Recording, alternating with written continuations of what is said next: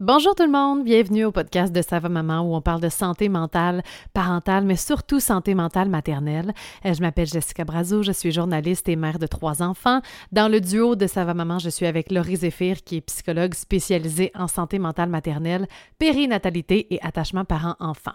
L'épisode que vous allez euh, écouter aujourd'hui est assez particulier, c'est parce qu'il a été enregistré pour un podcast français qui s'appelle La Matrescence. C'est un des plus importants podcasts en Europe et on était très contente d'être invitée. En fait, c'est la première fois qu'on faisait un podcast euh, en Europe. Donc, euh, merci beaucoup à Clémentine qui est euh, l'animatrice de ce podcast. Et c'est donc cette conversation que vous allez entendre. On, la diffuse autant sur notre plateforme que la sienne. Je trouvais ça vraiment intéressant de publier cette conversation-là sur notre podcast parce que inévitablement, on est influencé par les réseaux sociaux, par les podcasts, par les livres, de la parentalité d'ailleurs. Et tant mieux, évidemment, mais c'est le fun de savoir ce qu'il y a en dessous de cette parentalité-là. Qu'est-ce que, c'est quoi les fondements? C'est quoi les différences culturelles? Un livre peut sortir, puis je vous en parle dans le podcast à un moment donné. Un livre peut sortir à la fois en France et au Québec, mais va être repris, compris, euh, totalement différemment selon la nation, selon la vision de la parentalité. Fait que je trouve ça important de voir ces différences-là. Ça nous permet d'avoir un, regard peut-être un peu plus critique face à ce qu'on voit sur les réseaux sociaux, face à ce qu'on lit comme, euh, comme livre, comme outil de référence. Euh, parce que quand on essaie de parler à tout le monde, il ben, faut voir que tout le monde n'est pas pareil et tout le monde n'a pas les mêmes référents dans la parentalité. Donc, je remercie euh, sincèrement Clémentine de nous avoir euh, donné l'audio euh, pour vous permettre d'écouter cette conversation-là. vous allez voir qu'il y a une petite erreur au début. Là. Laurie n'a pas changé de nom. Elle ne s'appelle pas Laurie Zéphirin, mais bien Laurie Zéphir. et voilà, j'espère que vous allez apprécier cette conversation. J'espère qu'il y a plein d'Européennes qui suivent Ça va maman aussi. N'hésitez jamais à nous écrire pour nous le dire. On l'avait fait en info puis on a eu plein de beaux messages de gens qui nous écoutent de la France, de la Suisse, de la Belgique. C'est tellement le fun de pouvoir... Euh, savoir où notre message résonne finalement. Donc, merci à vous. Puis je vous rappelle que vous pouvez aller sur le www.savamaman.com pour avoir tous les détails de nos formations, de nos conférences qu'on offre. Il y en a plusieurs d'ailleurs sur le thème de la matrescence, il y en a sur le Mom Rage aussi. Et on va en parler dans le podcast CVM Formation, qui est notre centre de formation pour les professionnels en périnatalité. Donc, euh, vous pouvez aller voir cvmformation au pluriel.com. Bonne écoute et à très bientôt pour un épisode original de Ça va maman, ça s'en vient.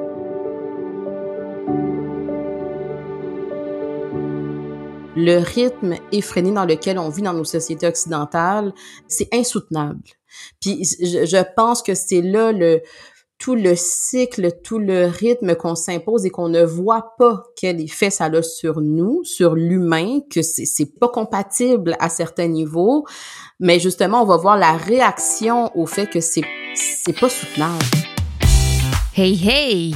Allez, si vous écoutez la matrescence, c'est que vous êtes prêt ou prête à entrer dans le monde de la parentalité ou bien que vous êtes déjà dans le cœur de ce tumulte bouillonnant, merveilleux, mais éreintant. La matrescence, pour faire court, c'est la contraction des mots maternité et adolescence pour expliquer la naissance d'une mère sur le plan psychologique, physiologique, neurologique et sociétal. On explore le changement d'identité qui s'opère chez nous les parents parce que la patrescence, ça existe aussi. Je m'appelle Clémentine Sarlat et avant de devenir chef d'entreprise presque par accident et podcasteuse à presque plein temps, j'ai été pendant 7 ans journaliste sport à la télé. Donc vous m'avez peut-être déjà aperçu dans votre télé quand je parlais de rugby ou de tennis. En juillet 2018, j'ai quitté mon CDI et ma vie parisienne après l'arrivée de ma première fille en n'ayant aucune idée de ce qui m'attendait.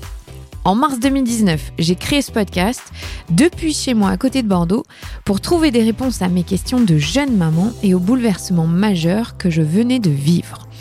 Trois enfants rapprochés plus tard, ce podcast La Matrescence se développe pour vous accompagner, vous faire rire, vous faire pleurer un peu, mais surtout pour vous faire découvrir de nouveaux horizons en tant que parent. Rien n'est laissé de côté, je vous le promets. Embarquez avec moi pour une expérience intense promis, vous en ressortirez différent et j'espère plus aligné avec vous-même. Ah si, dernière chose, abonnez-vous sur votre plateforme d'écoute. C'est le meilleur moyen de donner de la visibilité à ce podcast. Mille merci. Let's go.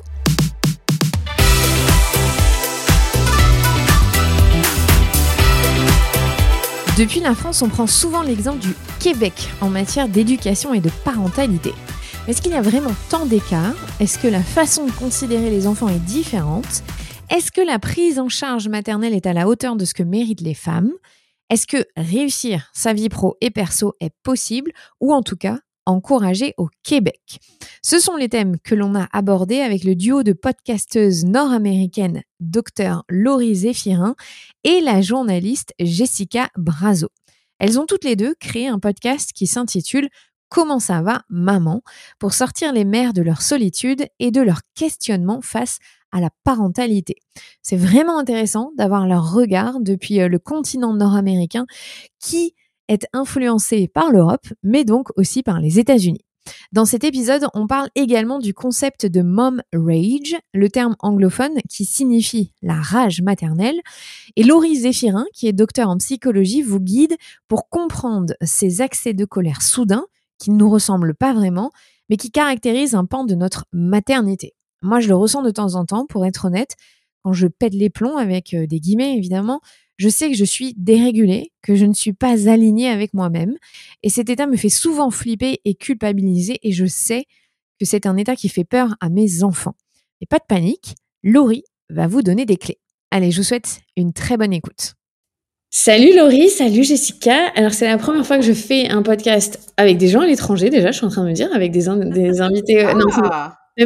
attends, est-ce que j'ai déjà fait? Non, parce que c'est des Français, mais des, des étrangères. des étrangers parce que on parle la même langue, mais on n'est pas de la même nation. Et avec euh, deux invités, donc je présente, hein, il y a Jessica qui est là, qui est journaliste, et il y a Laurie qui est euh, psychologue, qui est docteur en psychologie. Donc toutes les deux, vous êtes québécoises.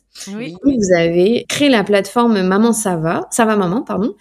Euh, et donc déjà, j'aimerais que vous m'expliquiez pourquoi vous avez débuté cette plateforme et comment est né votre duo. Ah ben notre duo en fait il est né parce que j'ai rencontré Laurie. Je voulais, j'avais un projet de podcast. J'ai eu des jumeaux. Moi j'ai eu trois enfants en deux ans. Ça te donne un portrait, là. Je les ai eu très rapprochés. Les jumeaux, ça a été une grosse, grosse surprise dans ma vie. Euh, j'ai trouvé ça extrêmement difficile à gérer. Donc, je voulais faire un podcast là-dessus, sur la gémellarité. Ça allait s'appeler euh, Comment survivre aux jumeaux, je pense. puis, je cherchais une psychologue qui avait déjà eu des suivis, peut-être avec des jumeaux. Puis, j'essayais de comprendre. Puis, j'ai rencontré Laurie. Puis là, finalement, ça a été comme un coup de foudre professionnel on a fait une entrevue, ça a super bien été, puis la pandémie est arrivée tout de suite après. Puis on s'est dit, il faut faire quelque chose pour aider les mères qui sont à porter tous les chapeaux. Puis on a lancé le podcast Ça va maman. Puis ensuite, ben là, on en demandait plus, plus, plus. Puis là, c'est devenu une plateforme, c'est devenu des conférences, c'est devenu plein d'outils. Fait que c'est vraiment parti d'un désir de, je pense de en tout cas, mon désir personnel, c'était vraiment de me comprendre comme mère, comme on est toutes différentes, on vient toutes de, différentes places, on n'entre pas dans la maternité par la même porte. Puis pourtant, ce qu'on nous présente sur les réseaux sociaux, c'est un modèle de mère, tu sais. Fait qu'on on, s'est dit qu'on allait ouvrir à, ça. Laurie, elle, euh, ta mission, c'était peut-être plus avec ta profession aussi, là? Oui, ben moi en fait c'est que je, m'intéressais déjà à la santé mentale maternelle avant, puis j'ai une formation surtout en attachement parent-enfant, euh, donc quand j'ai rencontré Jessica, déjà, j'avais rencontré beaucoup de mamans dans ma clinique et je me disais, là, il faut qu'on fasse quelque chose par rapport à la santé mentale maternelle. Il faut qu'on aille à la rencontre des mamans, il faut qu'on leur explique un peu qu'est-ce qu'elles vivent pour qu'elles soient capables de comprendre et que la maternité soit moins comme une lourdeur sur leurs épaules. Euh, donc, quand j'ai rencontré Jessica, je me rappelle qu'à travers ces questions, moi, ça, ça m'allumait parce que je me disais, OK, là, je vois qu'est-ce qu'elle a lu, je vois qu'est-ce qu'elle a entendu, mais il y a comme une espèce de dérive entre la théorie, la clinique, puis la performance, justement, que certaines mamans peuvent s'imposer. Fait que là, je me suis dit, OK, on va aller vulgariser la santé mentale parentale pour que les mamans, les parents qui, qui, qui vivent déjà des défis, mais qui puissent s'aider un peu. Fait que tout ça, en rencontrant Jessica puis nos deux idées ensemble, on s'est dit, allons à la rencontre, allons aider. Puis pendant la pandémie, tu sais, nous aussi, on était avec nos familles chez nous. Que on, on, faisait coucher les enfants, puis le soir, justement, on allait dans nos sous-sols, on enregistrait des balados. Puis c'est vraiment le retour des, des mamans qui nous a fait, OK, là, on réalise à quel point les mamans avaient besoin d'entendre ce genre de discours-là. Ouais. Hmm. ouais. c'est vrai que la pandémie, ça a exacerbé beaucoup de problématiques autour de la parentalité, puisque je pense que pour certaines, ça a été un cauchemar d'être enfermée avec leurs enfants sans ressources extérieures. Et, et bah, c'est vrai que même moi, je le vois au niveau de mon podcast, ça a été un pic d'écoute beaucoup plus fort. On a tous cherché des, des solutions ou des ou même juste de se dire je suis pas seule il y en a d'autres qui vivent la même chose. Alors aujourd'hui, on voulait parler un peu des différences, des petites ou grandes différences d'ailleurs, entre nos deux nations, nos deux cultures, sur le fait de devenir parent. Déjà, comment est-ce que c'est vu euh, au Québec la parentalité. c'est vraiment intéressant. Je, pense que au Québec, il y a une grande valeur qui est accordée à la parentalité, même que on va voir un peu plus de jugement envers ceux qui ne veulent pas d'enfants. Euh, donc, il y a quand même une grande valeur qui est accordée à la parentalité. Il y a une grande valeur aussi au Québec qui est accordée au développement de l'enfant. on a quand même des belles politiques qui sont là depuis vraiment longtemps. Fait que les parents qui deviennent parents, les adultes qui deviennent parents, voient ça comme étant précieux, euh, voient ça comme étant vraiment quelque chose à bien accueillir dans leur vie. Puis, tu sais, ils veulent essayer de faire du mieux qu'ils peuvent, mais en même temps, c'est là que justement des fois ça vient affecter un peu la santé mentale, c'est que c'est tellement précieux, on voit tellement à quel point ça a une grande valeur le développement de l'enfant, on veut tellement offrir le meilleur aux enfants que ça fait en sorte qu'à un moment donné, ben la pression elle est là, la performance elle est là. Moi j'ai l'impression que c'est, euh, c'est comme ça qu'on voit la parentalité au hmm. Québec. Moi, j'avais l'impression aussi que ça, allait de soi. Tu sais, tu te poses pas tellement la question, est-ce que je vais être... Je pense que je, je côtoie, mettons, ma sœur ou la génération de, 30 ans qui se disent, est-ce que je veux vraiment des enfants avec les questions environnementales, avec tout ça? Mais hmm. en tout cas, moi, ma génération, je suis pas si bien que ça, mais je me suis pas posé la question. C'était comme, j'allais être mère. C'est ça, c'est ça le parcours. Ça allait de soi. Fait que ça arrive avec, ben, toutes les générations derrière moi sont devenues mamans, là. Fait que ça, doit pas être compliqué, là. Ça doit pas être si difficile que ça. Puis là, tu rentres là-dedans, puis tu es comme, oh! Non, c'est beaucoup plus difficile que je pensais. Les questionnements, je les pensais pas. On en, on en a peu parlé. Je pense que c'est quand même nouveau qu'on parle de santé mentale maternelle. Donc, tu sais, la matrescence, moi, j'avais jamais entendu ça avant d'être mère, avant de rencontrer Laurie, en fait. Donc, tous les questionnements que j'avais, tout, moi, c'était, c'était quand même difficile entrer dans la parentalité. Je, me questionnais beaucoup. Je, mais, mon niveau de compétence parentale était pas très élevé. Je pensais que j'allais être mère, tu sais, entre la mère que idéalisée que j'avais, je pensais que j'allais avoir les compétences. Puis, hey, je, viens d'une bonne famille, je vais reproduire. Mais finalement, il y a tellement de choses qui se passent que ça n'a pas été comme ça du tout que je, suis rentrée dans la parentalité. Fait que moi, c'était plus, je pensais que ça allait être facile. Puis finalement, ou tu sais, où les difficultés allaient être au niveau du sommeil. Hein, tu dors pas assez. OK, au niveau de la gestion des virus. Mais il y a tellement de choses qui se passent dans ton corps, dans ta tête, dans ton identité, que ça, j'avais jamais regardé ça, puis j'en avais jamais entendu parler non plus. On le sait, la poly... moi je le sais en tout cas que la politique autour euh, de la parentalité de la petite enfance est vraiment différente. On... Nous, on vous cite souvent en exemple. Ah. Euh, parce, que, parce que vous êtes un pays francophone, donc forcément, il y a une, euh, une similarité. Et parce qu'il y a beaucoup de Français qui sont exilés. Et notamment, j'en connais hein, qui sont aussi allés parce qu'il y a une meilleure politique au niveau du congé maternité et paternité. Est-ce que, euh, Laurie, tu peux nous expliquer ce que c'est la répartition chez vous? Ben en fait ici notre congé parental est de un an. Normalement c'est la maman là. On peut parler de charge mentale et tout ça, mais normalement la maman va prendre un an. Ceci dit, c'est un congé parental qui est flexible, c'est-à-dire qu'on peut partager des semaines. Là, je me rappelle plus tout à fait, mais exemple, il y a un nombre de semaines que c'est vraiment c'est pour la maman. Mon souvenir, c'est aux alentours d'une vingtaine de semaines, c'est exclusif à la maman. Et le reste des semaines, on peut le partager justement avec le conjoint ou la conjointe. Et ça, ça permet d'avoir de belles flexibilités, c'est-à-dire, ben, peut-être que moi, je vais prendre un peu moins de, du congé parental, puis je vais avoir moins de salaire, mais ça va faire en sorte que je avoir mon conjoint ou ma conjointe avec moi à la maison pendant plus longtemps. On peut être deux. On parlait tantôt de gémélarité. Ici, justement, il y a un peu plus de congé parental pour le papa ou la conjointe quand il y a deux enfants, quand on est dans un contexte de jumeaux jumelles. Euh, fait que tout ça, c'est des éléments qui viennent vraiment aider à soutenir les parents dans la transition à la parentalité Ceci dit, ça vient aussi avec un niveau d'isolement. Nous, c'est quelque chose qu'on entend beaucoup des nouvelles mamans, c'est-à-dire, ben moi, ça fait un an que je suis un peu toute seule à la maison à mm. m'occuper de des charges du quotidien. Des fois, il va y avoir des enfants aussi qui sont plus grands et ça donne, tu sais, le, le, fameux mot congé. C'est pas un vrai congé, là. Oui, c'est une pause du travail, mais dans la réalité, c'est maman qui s'occupe justement de toutes les tâches au quotidien, d'avoir à se réveiller la nuit, papa va travailler, etc ça peut créer des déséquilibres dans la parentalité par rapport à ça. Fait que c'est ce type de discussion-là ou de réflexion-là que nous, on est exposés. C'est-à-dire, oui, c'est beau, c'est une belle politique, c'est aidant, puis il faut savoir que le revenu qui revient, le salaire, c'est quand même quelque chose qui affecte les finances du couple. Tu sais, bon, vers la fin du congé parental, dépendamment du programme qui est choisi, la maman va se retrouver avec 50% du salaire qu'elle gagnait mmh. avant de partir en congé de maternité. Fait que ça veut dire que c'est quand même un poids sur les finances. Puis nous, on va le voir, les mamans qui vont dire comment est-ce que vous faites pour y arriver? Là, les dépenses, tu sais, le, le, le, le loyer, l'épicerie, etc., c'est là, mais j'ai 50 de mon salaire. Fait que comment est-ce que ça, ça demande un, un petit, euh, une petite adaptation, là. Oui, puis il y a des semaines partageables entre le père et la mère, mais reste que les salaires, de façon générale, malheureusement, entre hommes et femmes, sont pas encore égalitaires. Fait que quand tu es dans ton congé parental, tu te dis, OK, qu'est-ce qu'on fait? Qui prend le congé? Mais on va y aller avec la personne qui va être moins impactée au niveau du salaire. Mmh. C'est-à-dire que la, celle qui fait le plus d'argent va continuer à travailler. Donc, malheureusement, c'est encore les hommes, souvent, bien que la femme aimerait retourner au travail, mais c'est peut-être pas une possibilité financière. Fait que, oui, c'est super. Sérieusement, on va pas dire que c'est c'est pas une belle politique. Oui, ce n'est une, mais ça vient encore avec des inégalités qui sont présentes. Alors, en fait, ce que je me pose comme question, c'est que le modèle scandinave, c'est à peu près le même que le vôtre dans le, la répartition des congés. Et eux, en revanche, pour la solitude, pas tous les pays, je crois, mais ils ont mis en place où, avec le, le pédiatre ou médecin de famille, euh, ils vont euh, être assignés à un groupe de mamans euh, qui ont les mêmes âges d'enfants. Et donc, toutes les semaines, il y a des rendez-vous, il y a des activités, il y a des lieux pendant tous les, les un an de congés pour que justement, il n'y ait pas cette solitude. Il n'y a rien d'organisé pour vous? C'est pas de façon systématique, dans le sens mm. où c'est à la maman qui est déjà fatiguée, qui est déjà isolée, qui doit faire les démarches pour trouver est-ce qu'il y a un centre communautaire proche de chez moi qui fait des activités. Et euh, bon, nous, on vient, exemple, de Montréal, la région de Montréal. Fait que c'est-à-dire que des ressources périnatales, il y en a quand même quelques-unes, il y a du choix.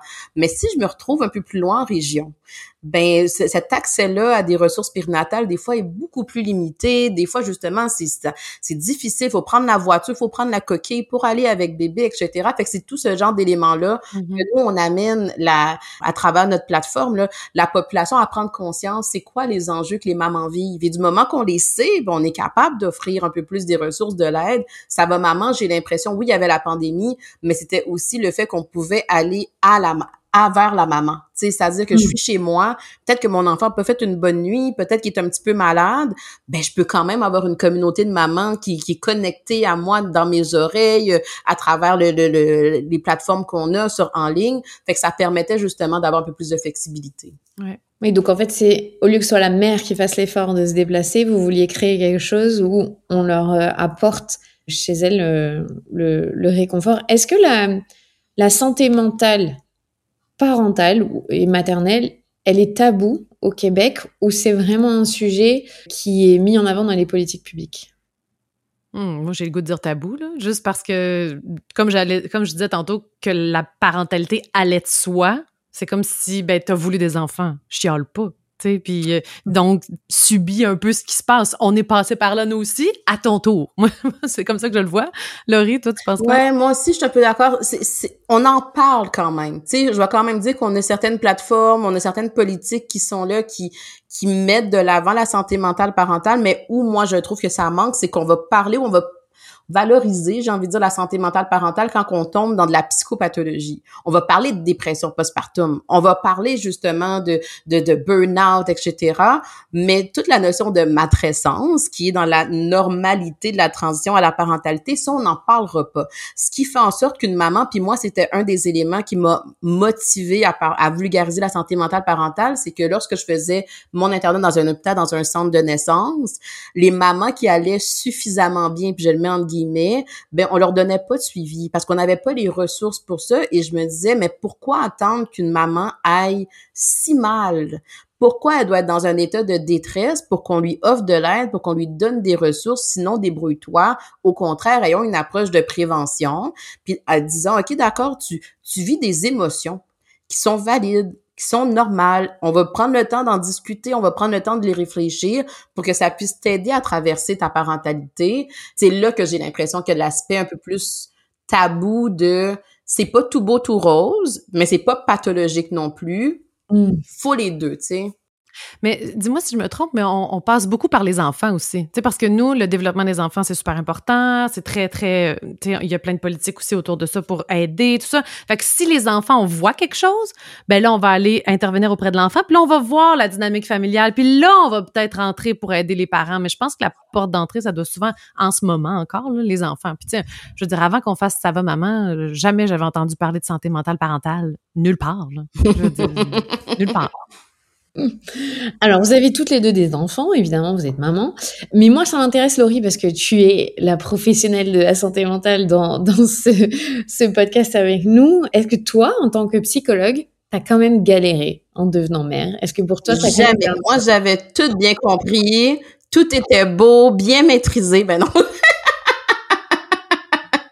non, au contraire, j'ai l'impression que c'est la chance que j'ai eue avec ce bagage-là, c'est que ça, je, ne me suis pas posé la question est-ce que c'est normal ce que je vis? C'est comme hmm. si je le savais d'emblée.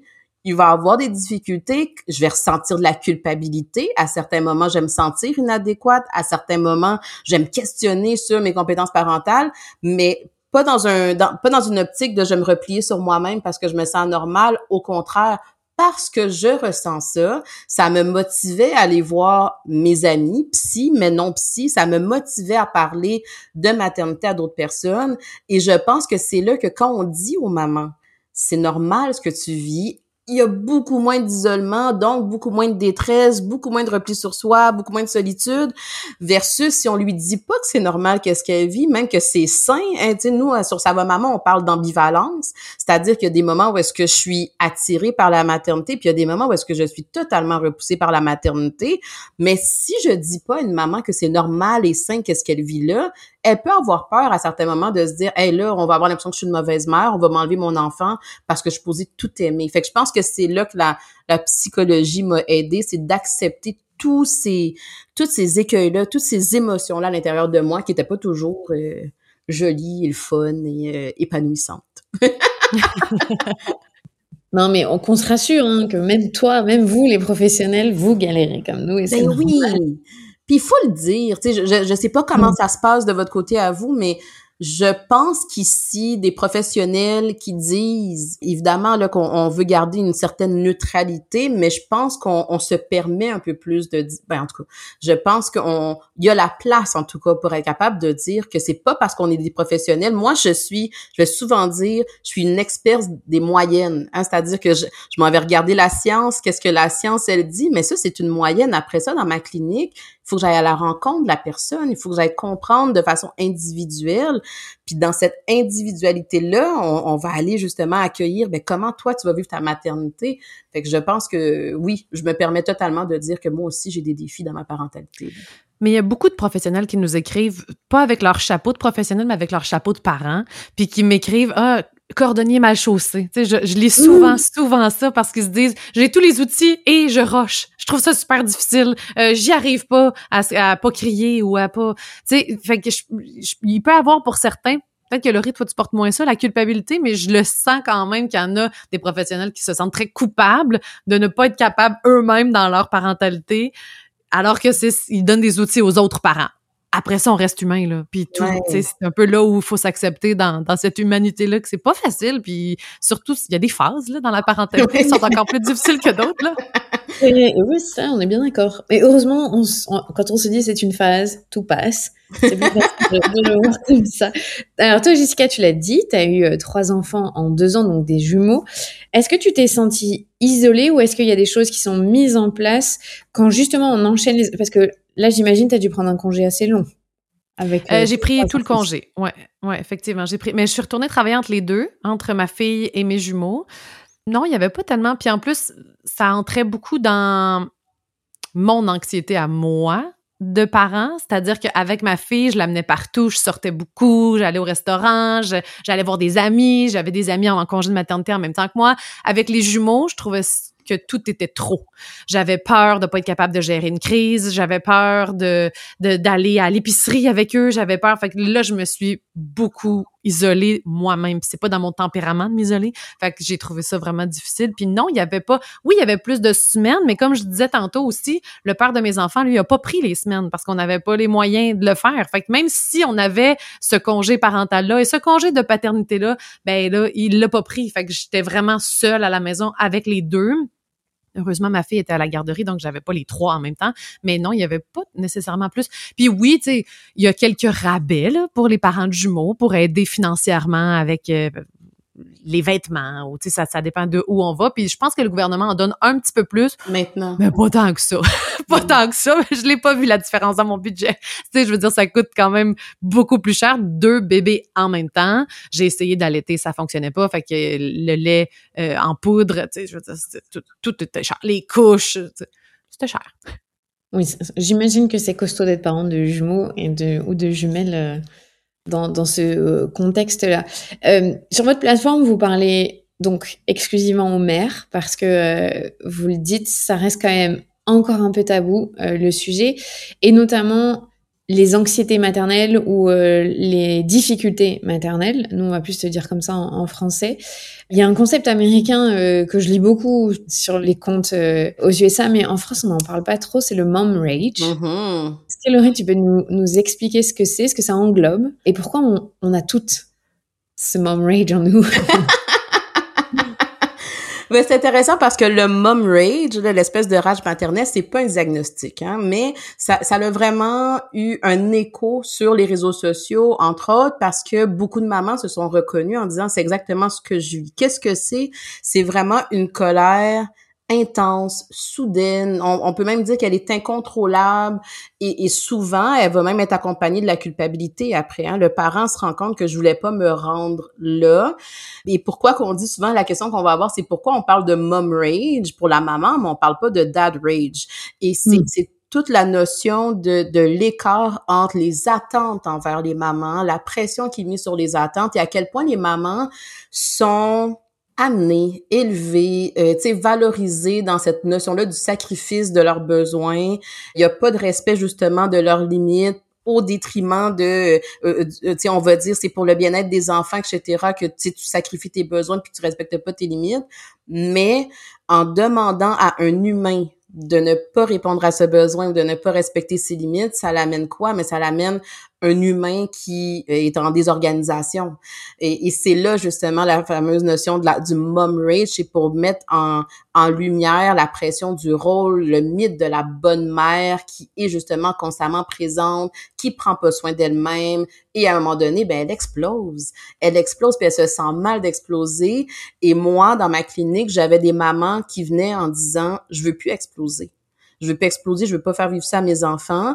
Et moi, je leur donnais une espèce de regard, puis à travers notre conférence, un peu ça, c'est, mais on va réfléchir à pourquoi tu as explosé. Et ça, ça donne un, levier d'intervention qui est très différent. C'est, OK, ben à tel, tel, tel moment, voici les situations est-ce que tu t'es pas respecté dans tes limites, ou est-ce que tu pas répondu à tes besoins, puis si on interagit là-dessus, ben tu vas beaucoup moins exploser, tu vas être capable de mieux comprendre ta colère et au lieu que ce soit une colère désorganisée, incontrôlée, ça va être une colère des fois qui va être un peu plus juste. On a le droit d'être fâché comme parent, c'est normal, c'est une émotion, mais c'est quand ça prend des, des, proportions démesurées que là on a besoin de réfléchir à qu'est-ce que je peux faire de différent pour que ce soit moins fréquent.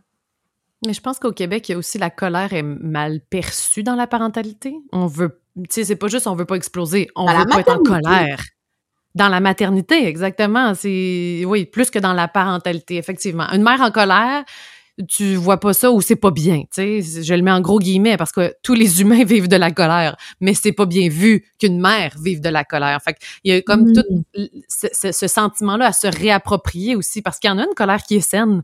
C'est mm. après ça, faut pas que tu la désorganises et que tu tombes dans le mom rage, mais la colère veut dire quelque chose, c'est ce qu'on dit dans la conférence, c'est le respect de tes limites, c'est le respect de quelque chose qui est précieux pour toi. Donc, essaie de regarder c'est quoi que tu essaies de de, protéger comme ça, tu sais, puis, puis pour pas l'accumuler puis que ça tombe dans le mom rage. Oui, puis fait vraiment cocasse. Nous, on a fait la conférence parce que bon, ça faisait partie de la série de sujets qu'on voulait faire, mais ça l'a explosé. Jamais on pensait qu'on allait avoir des centaines et des centaines. Et encore aujourd'hui, c'est la conférence qui parle le plus aux mamans. Puis en tantôt, on parlait de tabou, c'est justement ça, c'est qu'il y a beaucoup de mamans dans leur quotidien qui vivent ces expériences, ces explosions-là de colère, mais elles se sentent tellement mauvaises qu'elles en parlent pas à leurs amis. Elles en parlent pas pour essayer de mieux se comprendre. Fait que nous, en faisant cette conférence, on leur disait, OK, justement, on va aller vers toi. Et là, ça le fait quoi? Ben, je me sens moins anormal, donc je me permets d'en parler, donc je fais en sorte que je m'en vais peut-être chercher de l'aide à certains niveaux, je me permets de réorganiser au lieu de juste rester avec ma colère, rester avec ma culpabilité, rester dans mon isolement, qu'au final, ben, on n'aide jamais à mieux comprendre cette mm-hmm. maman-là. Mais je suis curieuse, en France, tu dis que tu connais, tu sais, que vous parlez pas de mom rage. Est-ce que c'est parce que la colère est mieux vécue? Est-ce que, parce que, euh, je veux dire, on s'entend que la colère, c'est général, c'est international, là, on s'entend. Mais fait, pour qu'est-ce qui, qui fait pas écho? Ou peut-être que vous avez un autre mot pour ça aussi? Hein? Non, on n'a pas d'autre mot, mais c'est ce que tu dis, Laurie, c'est que c'est très mal perçu qu'une mère se mette en mm-hmm. colère c'est très En France, on est quand même encore malheureusement sur un modèle assez patriarcal où l'homme est le détenteur de l'autorité. Donc si lui, mm-hmm. il a des colères ou euh, il est dans son bon droit, on va dire, je caricature vraiment très fort. Hein. Mais la mère, elle est considérée hystérique. Si elle va mm-hmm. dans des colères euh, incontrôlées. Et moi, l'avoir ressenti euh, plein de fois, j'ai fait un épisode euh, récemment sur le fait que est-ce qu'on peut tout avoir quand on a trois enfants en bas âge? Et moi, je dis que non. Et la, la pression de la société est très forte sur le fait qu'il faut qu'on soit partout, mais c'est pas possible en fait. Comme tu dis, si on respecte pas ses limites, à un moment on explose. Donc, faut faire des choix. Quels sont les choix? C'est au vu de chacune.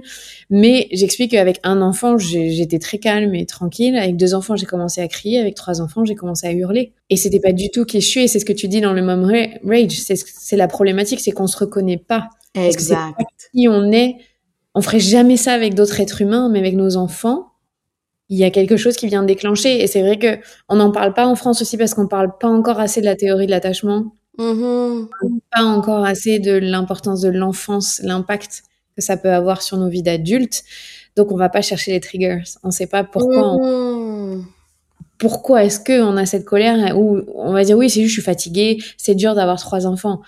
C'est vrai, mais ça vient chercher quoi derrière Et, et c'est pas encore ça un sujet qu'on développe en France, en tout cas. Ouais, et pourtant, c'est tellement important. Tu sais, souvent, ça va, maman, on va le dire. On n'arrive pas toutes de la même façon dans la maternité. Hein. Il faut comprendre, puis je dis dans la, dans la maternité, mais dans la parentalité, il faut comprendre le bagage que je porte pour être capable de mieux comprendre mes réactions, mes émotions, même mes pensées par rapport à comment j'interprète le comportement de mon enfant, par exemple, ma façon d'être dans le couple. Euh, puis c'est là que, à travers la santé mentale maternelle, en tout cas personnellement pour moi, je voyais comment est-ce que ça fait des liens avec ben, la dynamique de couple. Ben, ça fait des liens avec euh, mon bagage familial, ça fait des liens même avec mon environnement professionnel tous ces éléments-là expliquent une partie de la réponse et plus je prends conscience de ce qui m'entoure, de ce que je porte, et mieux je suis capable de réagir face à mon environnement. Tantôt, tu parlais de faire des choix. Oui, des fois, ça m'amène au lieu de devoir juste continuer un automatisme, parce que je sais qui je suis, parce que je sais qu'est-ce qui m'entoure, je suis capable de dire ce choix-là, cette décision-là, ça me convient plus. Puis je mmh. l'assume que mmh. ça me convient plus, mais il faut faire ça, tu sais. C'est pas toujours mmh. facile. Et Jessica, toi, tu te dis que tu étais dans cette spirale euh, où tu te reconnaissais pas de mom rage et que bon, grâce au soutien de Laurie et à toutes vos conférences, tu as réussi à te recanaliser. Et c'est quoi qui a déclenché chez toi le fait que tu as réussi à te recentrer? C'est une grosse question. Parce que ça fait trois ans qu'on fait Ça va maman, donc ça fait trois ans qu'on parle de psycho à tous les jours. Fait que j'ai énormément travaillé sur moi, mais moi, je suis entrée dans Ça va maman en me sentant une mère inadéquate. Pas mmh. assez bonne. J'essayais d'appliquer des techniques. Nous, on a, on, il y a beaucoup sur le développement de l'enfant. Donc, j'étais, je lisais là-dessus, je voyais des trucs, puis j'essayais de l'appliquer dans ma parentalité sans me regarder, sans regarder mon bagage, sans regarder ce que je porte, sans regarder ce que je suis, et j'étais juste pas capable. Fait que mon sentiment de compétence parentale était vraiment, vraiment, vraiment amoindri. Puis à un moment donné, puis je le dis au début de la conférence, j'étais une femme en colère Hmm. Tout était. Après ça, il y a des pics de colère, mais le sentiment général, c'était surtout drivé par la colère. Mais c'est vraiment à force de travailler sur soi, de regarder, de vraiment au Québec non plus, on tourne pas vraiment le regard vers le parent. Une mère va toujours chercher des outils beaucoup plus en lien avec comment je peux aider mon enfant que qu'est-ce que moi je vis pendant la crise de mon enfant, qui au final, c'est, quand même moi qui va intervenir. Là. Donc, tout ce que je porte va avoir une incidence sur ma façon d'être un parent. Puis je dis pas que j'en suis sortie, ça peut m'arriver encore malheureusement. Puis même que j'en parlais avec Laurie récemment, puis je me sentais quasiment imposteur dans, dans le mmh. rôle de Sava Maman parce que je suis supposée avoir travaillé sur moi, compris. Mais ah, la maternité est encore difficile par moment. Par contre, je pense que là où je rejoins plus Laurie, c'est que je reste beaucoup moins longtemps dans la culpabilité, dans l'apitoiement sur moi-même, dans me taper sur la tête. Là, beaucoup moins. Je vais faire comme, OK, il y a ça, c'était à cause de ça, c'était à cause de ça. Puis après, je peux aller réparer aussi la relation avec mes enfants. Avant, je restais plus dans Ah, mon Dieu, je me sens tellement mal, j'ai tellement pas bien fait, je, me, suis tellement pas une bonne mère. Là, je vais faire comme Bon, c'est arrivé, je m'excuse par rapport à telle affaire, puis après ça, je peux plus me pardonner. Fait que je, dirais pas que j'en vis plus jamais, mais c'est je, je, suis beaucoup plus nuancée, puis je ne suis plus, je pense, une femme en colère. J'ai identifié. Puis j'ai travaillé là-dessus. Mais ça reste le travail d'une vie, de se regarder. Là. Laurie, est-ce, que tu penses que euh, le mom rage est généré par la société dans laquelle on vit? Dans le sens où aujourd'hui, on doit travailler, on travaille en tant que mère, on doit avoir des relations sociales, on doit être en couple, euh, en tout cas essayer de maintenir quelque chose, euh, on doit être un peu partout. Et on doit être la source première de sécurité pour nos enfants. et on doit ramener de l'argent. Et... Est-ce que ça, ça génère le mom rage? Est-ce que c'est le mom rage Tu dis que c'est pas un terme clinique, donc est-ce que ça a été étudié? Est-ce qu'avant euh, les générations auparavant avaient ça? On peut se souvenir de nos parents péter les plombs, hein, mais tu vois, est-ce que cette notion elle est associée au monde euh, moderne? D'un point de vue scientifique, là, il n'y a pas d'études assez sur le mom rage pour être capable d'en arriver à ça. Je peux dire mon avis au niveau clinique, par contre, le rythme effréné dans lequel on vit dans nos sociétés occidentales, c'est insoutenable. Puis je, je pense que c'est là le tout le cycle, tout le rythme qu'on s'impose et qu'on ne voit pas quel effet ça a sur nous, sur l'humain, que c'est pas compatible à certains niveaux. Mais justement, on va voir la réaction au fait que c'est c'est pas soutenable. Justement, comme que tu dis, OK, la maman qui se réveille le matin, on, va faire la, routine avec les enfants, amener les enfants à la garderie, la crèche, on, est dans le trafic, on roule, on roule, on veut performer. Puis il faut le dire quand même, les femmes, on s'est battu beaucoup pour pouvoir aller sur le marché du travail, aller aux études. Donc, on a des postes qui sont plus important, donc plus de responsabilités, mais ça veut pas nécessairement dire que parce que j'ai plus de responsabilités au travail que j'en ai moins à la maison. Euh, donc ça fait en sorte qu'on essaie, il y avait une, une publication sur Facebook à un moment donné qui disait on essaie d'être des mamans comme si on n'était pas des femmes au travail, puis on essaie d'être des femmes au travail comme si on n'était pas des mamans. Donc, ça fait en sorte que moi, les mamans que je rencontre, elles sont au travail elles pensent quand même constamment, OK, est-ce que là, j'ai les vêtements d'hiver? Est-ce que là, j'ai, est-ce que j'ai réservé pour le cours de natation? Est-ce que le cerveau roule constamment et notre cerveau n'est pas fait. Souvent, là, on va valoriser la maman qui multitask, là, qui fait hmm. plusieurs tâches en même temps notre cerveau n'est pas construit pour qu'on soit autant dans le multitâche.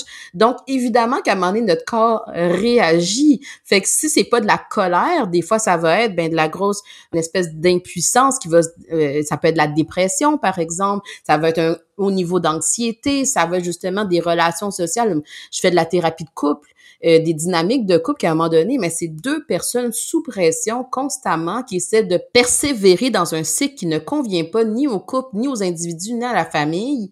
Fait que des fois, il faut être capable de prendre un pas de recul, puis être capable de se dire, là, il faut revenir à quelque chose qui est beaucoup plus simple, beaucoup plus essentiel, beaucoup plus axé sur la relation. Évidemment que ma lunette clinique, c'est la relation d'attachement autant dans la dynamique par enfant que dans la dynamique de couple. Et quand on revient à des choses qui sont un peu plus simples, essentielles, et j'ai même envie de dire humainement possible, mais c'est là qu'on arrive à s'enlever une couche de, de, pression pour être capable de revenir à des émotions qui sont un peu plus saines, des stratégies d'adaptation qui sont plus saines et aidantes pour nous aussi. Mais je pense que s'il y a tout ça, la charge mentale et tout, dans une ère où on se demande le bonheur l'atteinte au bonheur. Faut, on est vraiment dans une ère de bien-être, de ci, de ça. Donc, je suis supposée aimer ça. Il y a, je sais pas, je, je ne suis pas ma grand-mère.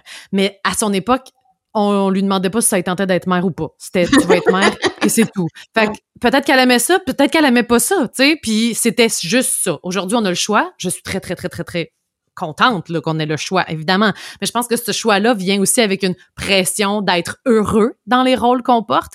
Puis c'est là mm. aussi que quand t'es pas, quand la maternité t'apporte pas la dose de bonheur que t'espérais, là, tu sais, comme aujourd'hui, tu peux aller en voyage, tu veux faire vivre telle affaire à tes enfants. Vas-y en voyage. Ça veut pas dire que ça va se passer comme dans ta tête puis dans ce que tu avais imaginé.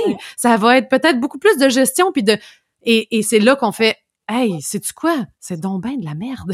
tu sais, c'est cette pression de tout aimer de la parentalité, je trouve, dans cette ère où on peut tout avoir, entre gros guillemets. Puis j'ai même envie de dire, non seulement on, il y a la pression d'être heureux, mais il y a aussi la pression que nos enfants soient heureux. Oui. ça, c'est vraiment quelque chose à déconstruire à travers la maternité. Je pense que je l'entends un peu plus, cette vision-là que nos enfants doivent être heureux tout le temps puis qui doivent être émerveillés tout le temps. Fait que ça fait en sorte que le parent s'active, mais en même temps, la vie, c'est pas d'être heureux tout le temps. Au contraire, on veut apprendre à nos enfants à cheminer à travers toutes les émotions qu'ils vivent. Et ça, justement, je, pense que quand on le dit pas aux mamans, et eh, là, écoute, là, on est dans le temps, on, est passé dans le temps des fêtes, là. Écoute, on va faire le lutin de Noël, on va faire ci, on va faire ça. Mais oui, mais en même temps, si mon enfant vit de l'ennui, si mon enfant vit de la déception, s'il vit du découragement, c'est tous des états, des sentiments, des émotions humaines normales, mais je vais l'accompagner pour être capable de mieux comprendre ces émotions-là, euh, au lieu de se mettre la pression qu'il faut qu'il soit heureux puis qu'il ait des beaux souvenirs tout le temps. C'est vrai. Mais on est capable de le faire un peu plus avec les enfants, mais très peu avec nous-mêmes. De vivre la déception, de vivre euh, de la tristesse, de vivre... On veut pas les vivre, ces émotions-là. C'est ce que les mamans nous disent. Elles veulent être juste dans les émotions dites positives. Encore là, y a-t-il des émotions positives et négatives? Tu sais, on pourrait avoir un débat là-dessus, mais elles veulent être dans des belles émotions. Puis ça, la, la parentalité, ça vient pas juste avec des belles émotions. non. Déjà, quand on dort pas de la nuit, c'est cool d'avoir des belles émotions le lendemain. exact. Ou quand nos enfants sont malades. Tu sais, je veux dire, euh, il y a eu un épisode là, hier soir de gastro. Je l'ai pas trouvé drôle. Là. J'avais pas des belles émotions cette nuit. alors, avec le, le mom rage, il y a aussi l'anxiété qui vient, et tu le disais, hein, de la performance. Euh, Laurie, sur cette euh, société dans laquelle on vit, qui existe de la performance dans tous les domaines et notamment aujourd'hui dans la parentalité avec euh, voilà les méthodes miracles il y a telle éducation qui est mieux que l'autre et je, je, je prends ma pas ma part de responsabilité, mais moi je parle d'éducation dans mon podcast. Donc effectivement, je, je nourris euh, ce, ce c'est pas un cercle vicieux, mais ces thèmes-là en tout cas. Comment on se sort de cette performance en ayant quand même les bonnes clés euh, pour proposer une, éducation adaptée au développement de l'enfant? Ben, c'est vraiment intéressant parce que tous les contenus de podcasts, de livres, de conférences, ça peut être très utile. Euh, mais je pense que où ça devient des, ça amène des fois des dérapages, c'est quand ça devient des dogmes. On peut s'inspirer, à on veut stimuler la réflexion des parents pour que je revienne à la notion de la théorie de l'attachement par enfant. Il n'en existe pas de livres, de modes d'emploi pour être capable de devenir le parent de mon enfant. Il faut que je le construise moi-même à travers mes observations, à travers qu'est-ce que je vois de mon enfant, de qui il est. Et je vais le faire avec chacun de mes enfants de façon différente. Tous nos enfants n'ont pas les mêmes besoins. Il faut que je m'adapte à mon enfant. Mais après ça, des fois, oui, on est un peu pris. On sait pas trop quoi faire, comment comprendre je vais aller m'inspirer. Puis des fois, peut-être que qu'est-ce qui s'est passé dans la famille de l'un, qu'est-ce qui s'est passé dans que j'ai lu dans tel livre, ça va m'aider à me dire ah peut-être que je pourrais essayer ça. Il faut se permettre d'être dans l'incertitude par rapport à la parentalité versus être dans la certitude qui essaie d'amener de la performance. Je vais essayer de faire telle chose de telle façon parce que je suis sûre, parce que tel expert a dit qu'il fallait le faire comme ça tel expert n'a pas vu ton enfant, tel expert n'est pas toi. Il va falloir que tu l'ajustes, que tu le mettes à ta couleur, que tu prennes une certaine distance pour te permettre de pouvoir jongler avec les concepts. Et je pense que un, des défauts des réseaux sociaux, c'est qu'il y a beaucoup de contenu qui crée beaucoup de confusion. Et surtout, ben, des fois, le contenu qui est présenté ne s'adresse pas à moi. Il y a hmm. des d'excellentes mamans, hein, puis vraiment de très d'excellents papas qui vont lire un contenu puis qui vont avoir l'impression que ça s'adresse à eux, fait qu'eux ils vont s'en rajouter davantage de pression au lieu de se questionner mais peut-être que moi justement ben je lui donne de la valeur à mon enfant. Puis peut-être que moi j'ai vraiment à cœur son bien-être. Puis je fais vraiment du mieux que je peux au quotidien.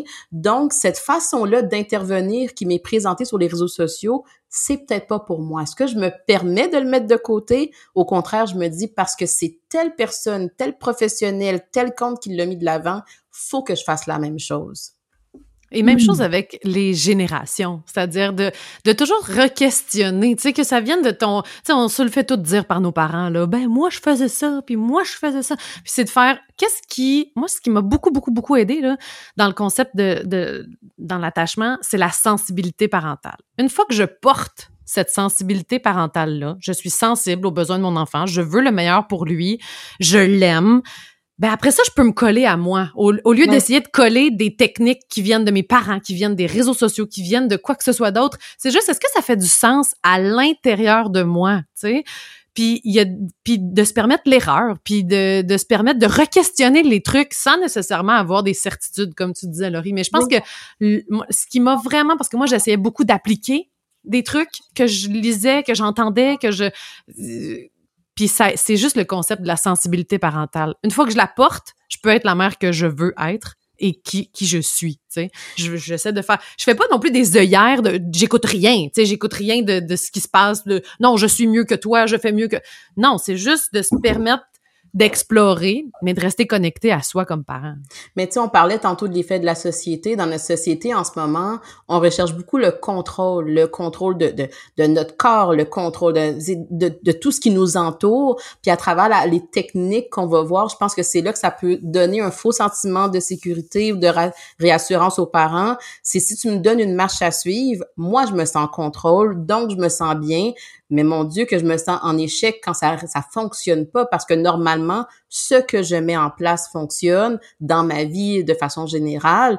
Puis je pense qu'on a besoin de rappeler aussi aux parents. Euh, euh, Jessica parlait de sensibilité parentale. La, la théorie de l'attachement a été reproduite dans différentes cultures, dans différentes communautés, à différentes époques. Et qu'est-ce qui revient, c'est que la majorité des enfants développent quand même un attachement sécurisant envers leurs parents. Fait que quelque chose, ils sont biologiquement programmés un à s'attacher envers leurs parents, mais ce parent-là, dans la grande majorité des cas, a une sensibilité parentale qui est suffisamment adéquate pour être capable de bien lire les besoins de, son enfant et d'y répondre. Après ça, la façon que c'est fait, c'est sûr qu'on peut toujours y réfléchir, s'adapter, s'ajuster, mais il y a quelque chose de naturellement fait pour que dans la relation parent-enfant, il y a quand même un peu plus de sécurité que d'insécurité. Et ceux qui vont avoir de l'insensibilité parentale, les enfants qui vont développer un attachement insécurisant, mais il faut qu'on s'intéresse aux parents, à son bagage familial, à ses perceptions, à sa façon d'entrer en relation pas juste avec son enfant, souvent ça va être aussi dans son couple, avec ses collègues de travail. Fait que ça, ça amène une perspective différente de c'est pas des techniques que je dois essayer de juste coller à moi. Il mm-hmm. faut que j'aille me comprendre, faut que j'aille utiliser cette introspection-là vers moi. Mais c'est ça qui est intéressant dans les techniques parce que, tu sais, il y a des techniques qui peuvent appliquer à la France, mettons, puis je vais les lire, puis je vais faire comme, ah, il faut que je fasse ça, puis que ça fasse... Puis, et inversement. Puis c'est là que je trouve ça intéressant dans la sensibilité parentale et c'est ce que, vraiment ce que je porte qui peut être exporté. Je veux, j'explique. On a fait une, une, entrevue avec Marc Pistorio, qui est un psychologue euh, français, français, hein? Puis il a sorti un livre sur l'attachement par enfant, justement, puis il est sorti en France et au Québec. Et là, on avait cette conversation-là avec lui parce que c'est la façon que c'était écrit, moi, je peux percevoir des trucs qui vont être perçus complètement différemment en France aussi, parce que nos façons d'élever nos enfants sont différentes.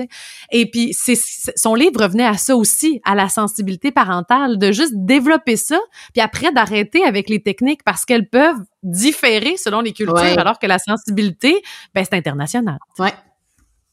Vous avez toutes les deux beaucoup parlé de l'impact aussi euh, du couple et de la relation euh, dans, dans le couple peut avoir euh, sur comment on se sent, que ce soit le mom rage ou l'anxiété et la, la, volonté de la performance. Est-ce que au Québec, la charge mentale est répartie euh, ou c'est comment chez vous? Moi, je suis partie à rire parce que pas équitable.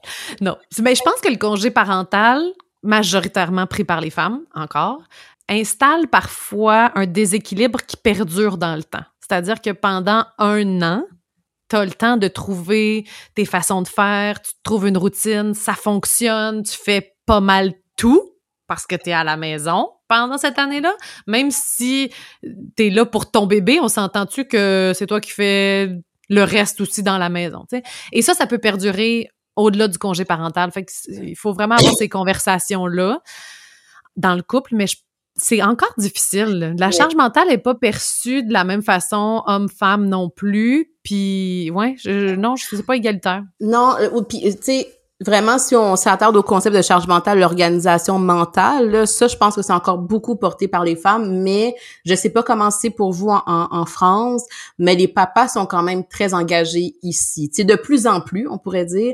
C'est-à-dire que si je m'en vais au parc, c'est pas étonnant qu'il y ait beaucoup de papas avec leurs enfants puis que les mamans soient pas là. Il va vraiment, les, les papas sont impliqués, ils sont invités beaucoup aussi à être impliqués, à être sollicités. Puis ça, je pense que comparativement à nos parents, c'était beaucoup moins mm-hmm. présent, tandis qu'aujourd'hui, puis même ça peut arriver des fois des papas qui vont prendre le congé parental, là, quasiment de façon exclusive, c'est eux qui vont être là. Donc ça, c'est un peu plus valorisé, mais c'est sûr qu'il y a encore des, des, éléments qui font en sorte que la maman, elle est la maman, le parent par défaut. Fait que, mm. le, le bon, d'aller chez le médecin, euh, les vaccins, etc., bon, tous ces éléments-là, ça va être encore beaucoup porté par la maman d'organisation. Mais on leur parle moins aussi au père, je pense, qu'aux mères. Ici, on leur, il y a moins de, tu sais, il y a pas de ça va papa, tu sais, ça existe pas. on a parlé, on a fait des podcasts avec des papas aussi qui ont sorti un livre justement pour parler au papa, mais c'est très peu fait. Puis ils le faisaient même pas avec leurs propres amis. Tu sais, c'est ça que je trouvais intéressant. Ils sortent un livre pour les papas, puis là je leur disais, mais est-ce que vous faites ça entre vous Puis c'est comme peu de place à la, à la paternité dans nos conversations. Fait qu'il y a quelque chose qu'il faut qu'il se transforme, c'est clair. Hmm. c'est intéressant parce que nous, on milite pour avoir un congé paternité plus long, en tout cas du deuxième parent plus long, parce que euh, nous, les mamans, elles se retrouvent seules très, très vite. Mm-hmm. Mais au final, quand tu es longtemps toute seule, ça génère finalement la même euh, réponse et euh, le même schéma où la mère est en charge et le parent par défaut. Que le conjoint ou la conjointe le veuille ou non, euh, le deuxième parent, parce que des... nous vraiment en France c'est un problème sociétal. Ça fait que un an et demi que le père peut prendre un mois, le deuxième parent peut prendre un mois. Donc on est vraiment au balbutiement de commencer à vouloir impliquer le père dans les politiques et nous on a les pères se retrouvent face aussi à de la pression de l'employeur euh, parce qu'il n'est pas obligatoire ce congé. Mmh. Euh, parfois ils veulent le prendre les pères, mais l'employeur lui fait bien comprendre que s'il le prend, ben, la promotion ou euh, voilà la place qu'il avait dans l'entreprise va va être remise en question. Donc nous il y a quand même encore on commence culturellement à, à changer. Les, ça se sent que la génération aujourd'hui de pères a envie hein, de s'impliquer mais ça veut dire aussi qu'elle doit renoncer à des privilèges. Et c'est très difficile pour plein de gens parce que parce que la société n'est pas encore euh, prête à les accueillir dans leur rôle de père mm-hmm. comme il faut. Mm-hmm. Donc ils doivent renoncer à certains privilèges et bah c'est dur quand tu t'es t'as pas passé ta vie entière à te dire que tu vas devenir père et donc tu vas prendre un congé. Que d'un coup on te dit ouais, il va falloir que tu prennes ton congé. Ah bon? Alors que nous c'est vrai qu'on est un peu avec cette vision cette vision qu'on va s'arrêter parce qu'on va avoir des enfants et, que ça fait partie de, de la carrière hachée qu'une femme peut avoir, en tout cas de manière euh, ponctuelle, et que c'est pas trop le cas encore en France. Et nous, on se bat hein, en France pour que les pères prennent de la place, mais je, ne sais même pas comment c'est au Québec, mais nous, par exemple, pas partout, euh, il y a des, des, pièces pour qu'ils changent le bébé euh, unisexe. C'est tout le temps, enfin, c'est très souvent relié à la maman. Donc rien, rien que ces petites choses dans l'espace public, leur montrent qu'ils n'ont pas leur place et donc ils prennent pas la place. Et c'est pas facile de, ça, ça, vient dans plein de sphères et de strates. Mais c'est là que je, je pense qu'on a besoin aussi de dire aux gens, tu sais, quand on parle de santé mentale, souvent la personne va se regarder, puis se questionner, puis essayer de toujours regarder sur le moi, moi, moi. Mais juste à travers cet échange-là, ce que tu dis, c'est, mais il faut regarder le macrosystème aussi. Si les politiques, si les gouvernements ne sont pas sensibilisés, si justement les restaurants, les institutions ne font pas mmh. de la place à ça, mais inévitablement, ça affecte aussi la santé des humains de cet écosystème-là. Nous, en tout cas, ça va maman, euh, je pense que Jess me rejoint là-dessus, mais même personnellement, c'est j'ai envie d'amener les mamans à ne pas juste se culpabiliser, mais à mieux comprendre tous ces éléments-là qui les affectent et surtout mm-hmm. d'amener, ben si ma grand-maman c'est une politicienne, j'ai envie qu'elle soit capable elle aussi de faire des démarches pour m'aider moi et aider les générations futures parce que c'est pas vrai que c'est juste la faute de la maman si elle y arrive pas puis que c'est une hystérique puis elle a des problèmes. Non, au contraire, regardons autour d'elle pour être capable de mieux soutenir tous les parents. Oui, c'est pas un problème individuel, c'est un problème euh, exact à plein de strates. Il faudrait qu'il y ait plus de femmes dans des positions au pouvoir aussi. Tu sais, je veux dire, ça vient avec euh, tellement... C'est sociétal, comme on le disait. Puis oui, nous, les pères ont plus de place, mais c'est encore un, un, travail. Là. C'est Oui, les pères ont des semaines de congé. Ils les prennent pas tous. Euh, le, congé divisé en deux, c'est des semaines partagées. C'est-à-dire qu'il y a comme un cinq semaines que les deux parents peuvent être en congé en même temps, mais par la suite, après le congé de maternité, les semaines sont partageables. Hmm. Et, c'est très peu le cas. Il même si le père peut, c'est pas la norme encore. Donc, il y, a, beaucoup de choses à faire. Puis oui, les papas auxquels on a parlé nous disaient, on nous parle pas à nous. Le médecin parle à ma, à ma hmm. conjointe. Fait qu'il y a, il y a vraiment beaucoup de choses à faire encore. Euh, ouais. Mais c'est hmm. même dernièrement, je pense que ça date du mois dernier, ou gros maximum deux mois, à l'Assemblée nationale, justement, on veut de plus en plus de politiciennes. Mais beaucoup de femmes disaient, je peux pas m'en aller en politique parce que c'est pas fait pour la vie de maman. Et ça date de quelques mois, un mois ou deux, que maintenant il y a une garderie, une crèche à l'Assemblée nationale. Et c'est ce genre d'initiative-là qui font en sorte qu'on vient faciliter quoi? Ben, si les femmes veulent aller en politique, elles peuvent le faire parce qu'il va y avoir des organisations, des mécanismes qui vont être là pour les aider d'avoir aussi le conjoint, le partenaire qui va pouvoir se sentir inclus. Tous ces éléments-là font en sorte qu'on est une société qui soutient les parents et au final, ça sert à quoi? Mais ben, ça sert à soutenir les enfants. Tu sais, c'est toujours ça, c'est de se dire, en soutenant mieux le parent, on peut mieux soutenir l'enfant, l'enfant de demain qui est le citoyen de demain. Donc, c'est au service de la société. Hmm. Ouais. Oui, mais c'est encore, faut, la femme qui veut aller en politique, faut que son conjoint ou sa conjointe soit très présent pour s'occuper des enfants parce qu'on lui en demande. On en a rencontré plein des femmes très politisées, très euh, féministes, qui veulent changer les choses, qui disent, j'irai pas en politique maintenant. Plus tard, quand mes enfants vont être plus vieux, je vais y aller. Mais en ce moment, c'est impossible ce que tu me demandes. Fait que comment on veut changer les choses? Tu sais, c'est un cercle vicieux qui est très fâchant. Ouais. Ouais, c'est ça. Donc, on le fait avec euh, des podcasts. J'ai une dernière question pour vous. À quel point les États-Unis influencent la vision de la parentalité et de l'éducation au Québec? Dans les études, j'imagine. Certainement. C'est sûr qu'on on est très collé, mais j'ai envie de dire que quand je compare notre parentalité avec les États-Unis, j'ai pas l'impression qu'il y a un clash, j'ai pas l'impression qu'il y a un décalage. Puis c'est c'est vraiment intéressant parce que nous c'est dans les dernières semaines, derniers mois qu'on a su qu'il y avait il y avait autant de décalage avec la culture française. Mm. j'ai vraiment l'impression que géographiquement, le fait qu'on soit moins exposé à votre façon de faire, tu sais, c'est ne serait-ce que de regarder à la télévision des programmes anglophones qui viennent des États-Unis, la famille américaine, elle est sur nos écrans mais des, je veux dire, j'ai vu, on, a quelques films français, mais des programmes français de télévision. À quoi ressemble la famille française? C'est pas quelque chose auquel on est exposé. Fait j'ai l'impression que tous ces éléments-là euh, font ça qu'on est plus collé sur nos cousins, euh, nos cousins américains. Très Très influencé par la culture américaine euh, de façon culturelle. Oui, les spectacles, les, films, les, tous nos classiques du temps des fêtes euh, viennent des États-Unis, la plupart. Donc, probablement que ça passe par là aussi. Ouais. Mm. Et donc, dans l'éducation, ça se traduit comment Parce qu'avant qu'on commence cette conversation, vous disiez que vous, je vous expliquais que nous, ça faisait très peu de temps en France que les châtiments corporels étaient punissables par la loi, que on voyait encore l'éducation comme quelque chose de très autoritaire en France. On est encore vraiment dans la pyramide euh, je suis le sachant et tu m'obéis. Vous, c'est pas comme ça au Québec? Aucunement. Euh, non. Et c'est plus la génération de mes grands-parents.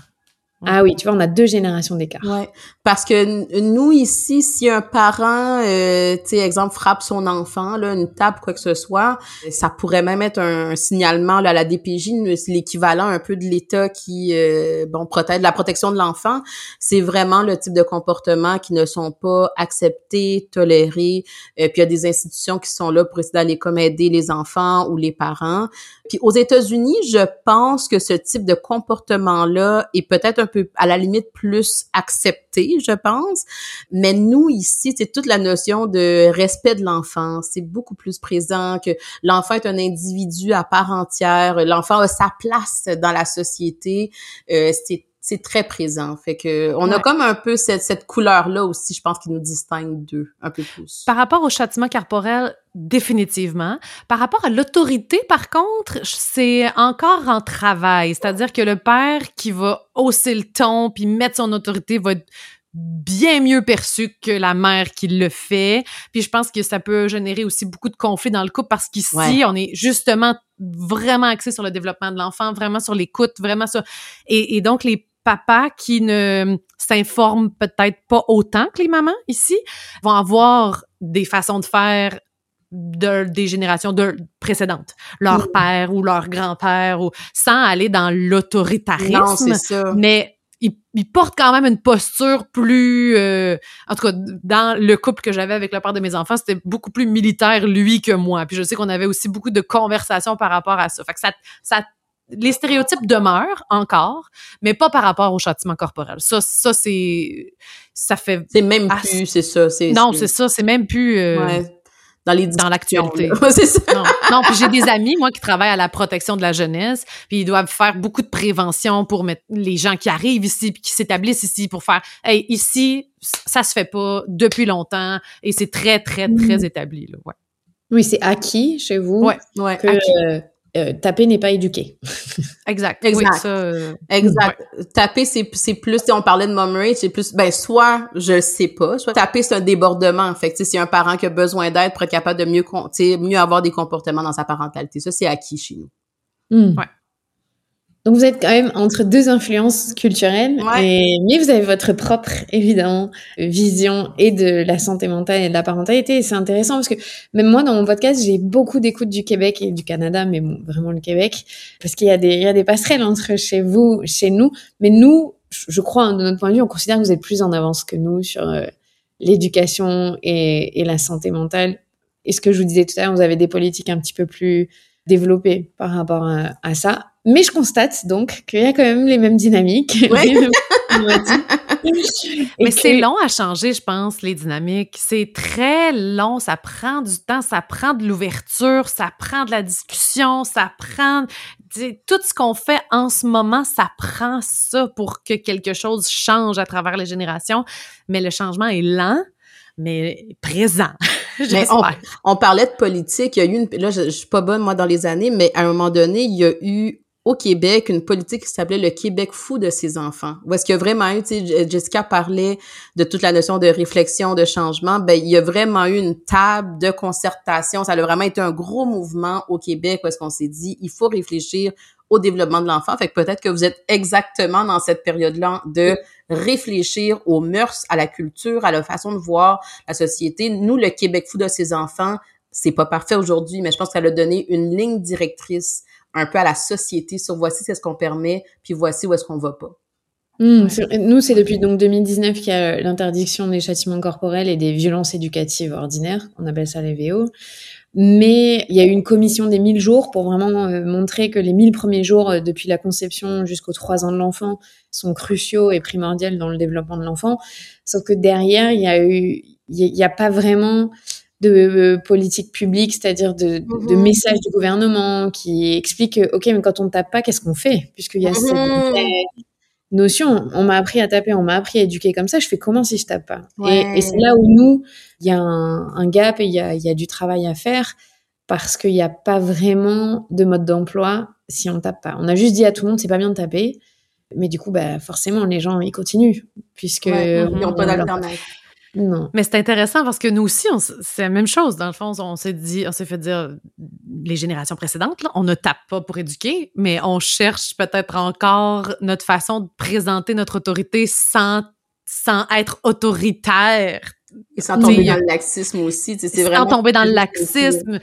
Mais c'est ça, c'est quand même un équilibre difficile à trouver là. Ouais. Mais je pense que c'est peut-être là aussi que l'accès, tu sais, je donne, je sais pas comment ça se passe en France, mais tu moi pendant mon doctorat, c'est sûr que tu toutes les recherches que j'ai consommées étaient en anglais, venaient des États-Unis, euh, de fait que peut-être que justement tantôt tu parlais de mm-hmm. comment ça nous influence. Ben c'est sûr que, écoute, eux autres, des, des, ils doivent en avoir à la seconde 100 les études qui sortent euh, scientifiques, donc on est on est appelé à à s'informer, à aller regarder qu'est-ce qui a été validé, à regarder justement les données probantes pour être capable de mieux comprendre. Puis après ça, ben on fait juste le tourner un peu en français, puis on essaie justement de réfléchir, l'ajuster à notre culture. Peut-être que ça aussi, ça a été mm. à notre avantage pour être capable de mieux guider les pratiques parentales de la société. Ouais. Mais c'est un, vrai souci en France, le fait qu'on ne soit pas très bon en anglais de manière générale. Et moi, je vais pas te mentir, j'ai lancé ce podcast parce que je lisais énormément d'études en anglais parce que je suis bilingue et que du coup je suis très imprégnée de la culture américaine et où scientifiquement ils sont quand même beaucoup plus en avance que nous.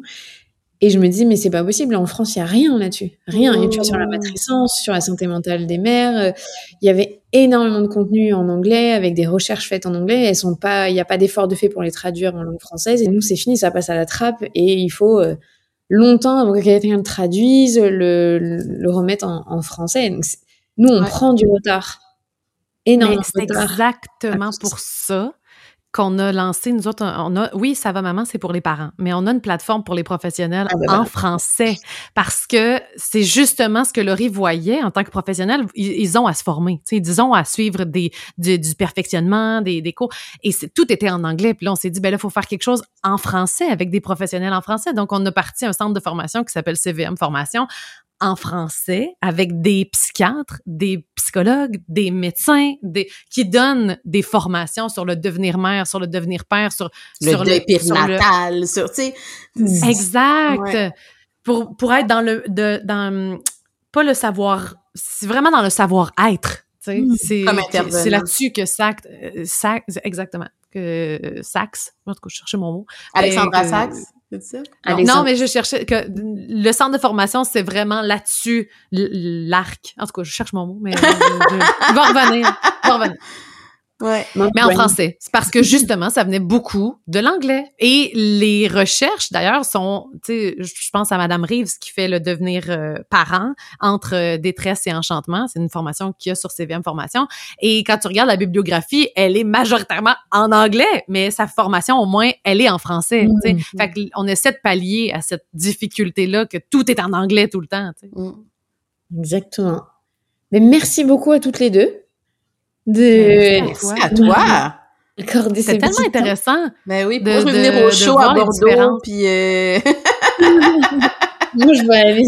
Moi, je veux venir à Québec. Je viens En ce moment, il neige. Il y a une belle petite couche. On va avoir euh, oui, euh, un bel hiver. Merci à toutes les deux, vraiment. Euh, c'était passionnant d'avoir votre point de vue. Et je comprends les Françaises et les Français qui viennent chez vous. Avec leur moon et leur, euh, leur manteau chaud. Il faut aimer l'hiver. Mais c'est vrai que vous avez une qualité de vie qui est chouette. Merci beaucoup à toutes les deux. Merci à toi. Merci de l'invitation. C'est ce qui complète cet épisode spécial avec le podcast La Matrescence que vous pouvez suivre. Vous pouvez aussi suivre le podcast Ça maman, évidemment, pour ne manquer aucun épisode. Et ce serait super apprécié si vous pouvez laisser une note et peut-être un petit message parce que comme ça, ça aide les gens à trouver notre podcast. Merci beaucoup et on se retrouve très bientôt pour un nouvel épisode de Ça maman. À bientôt tout le monde.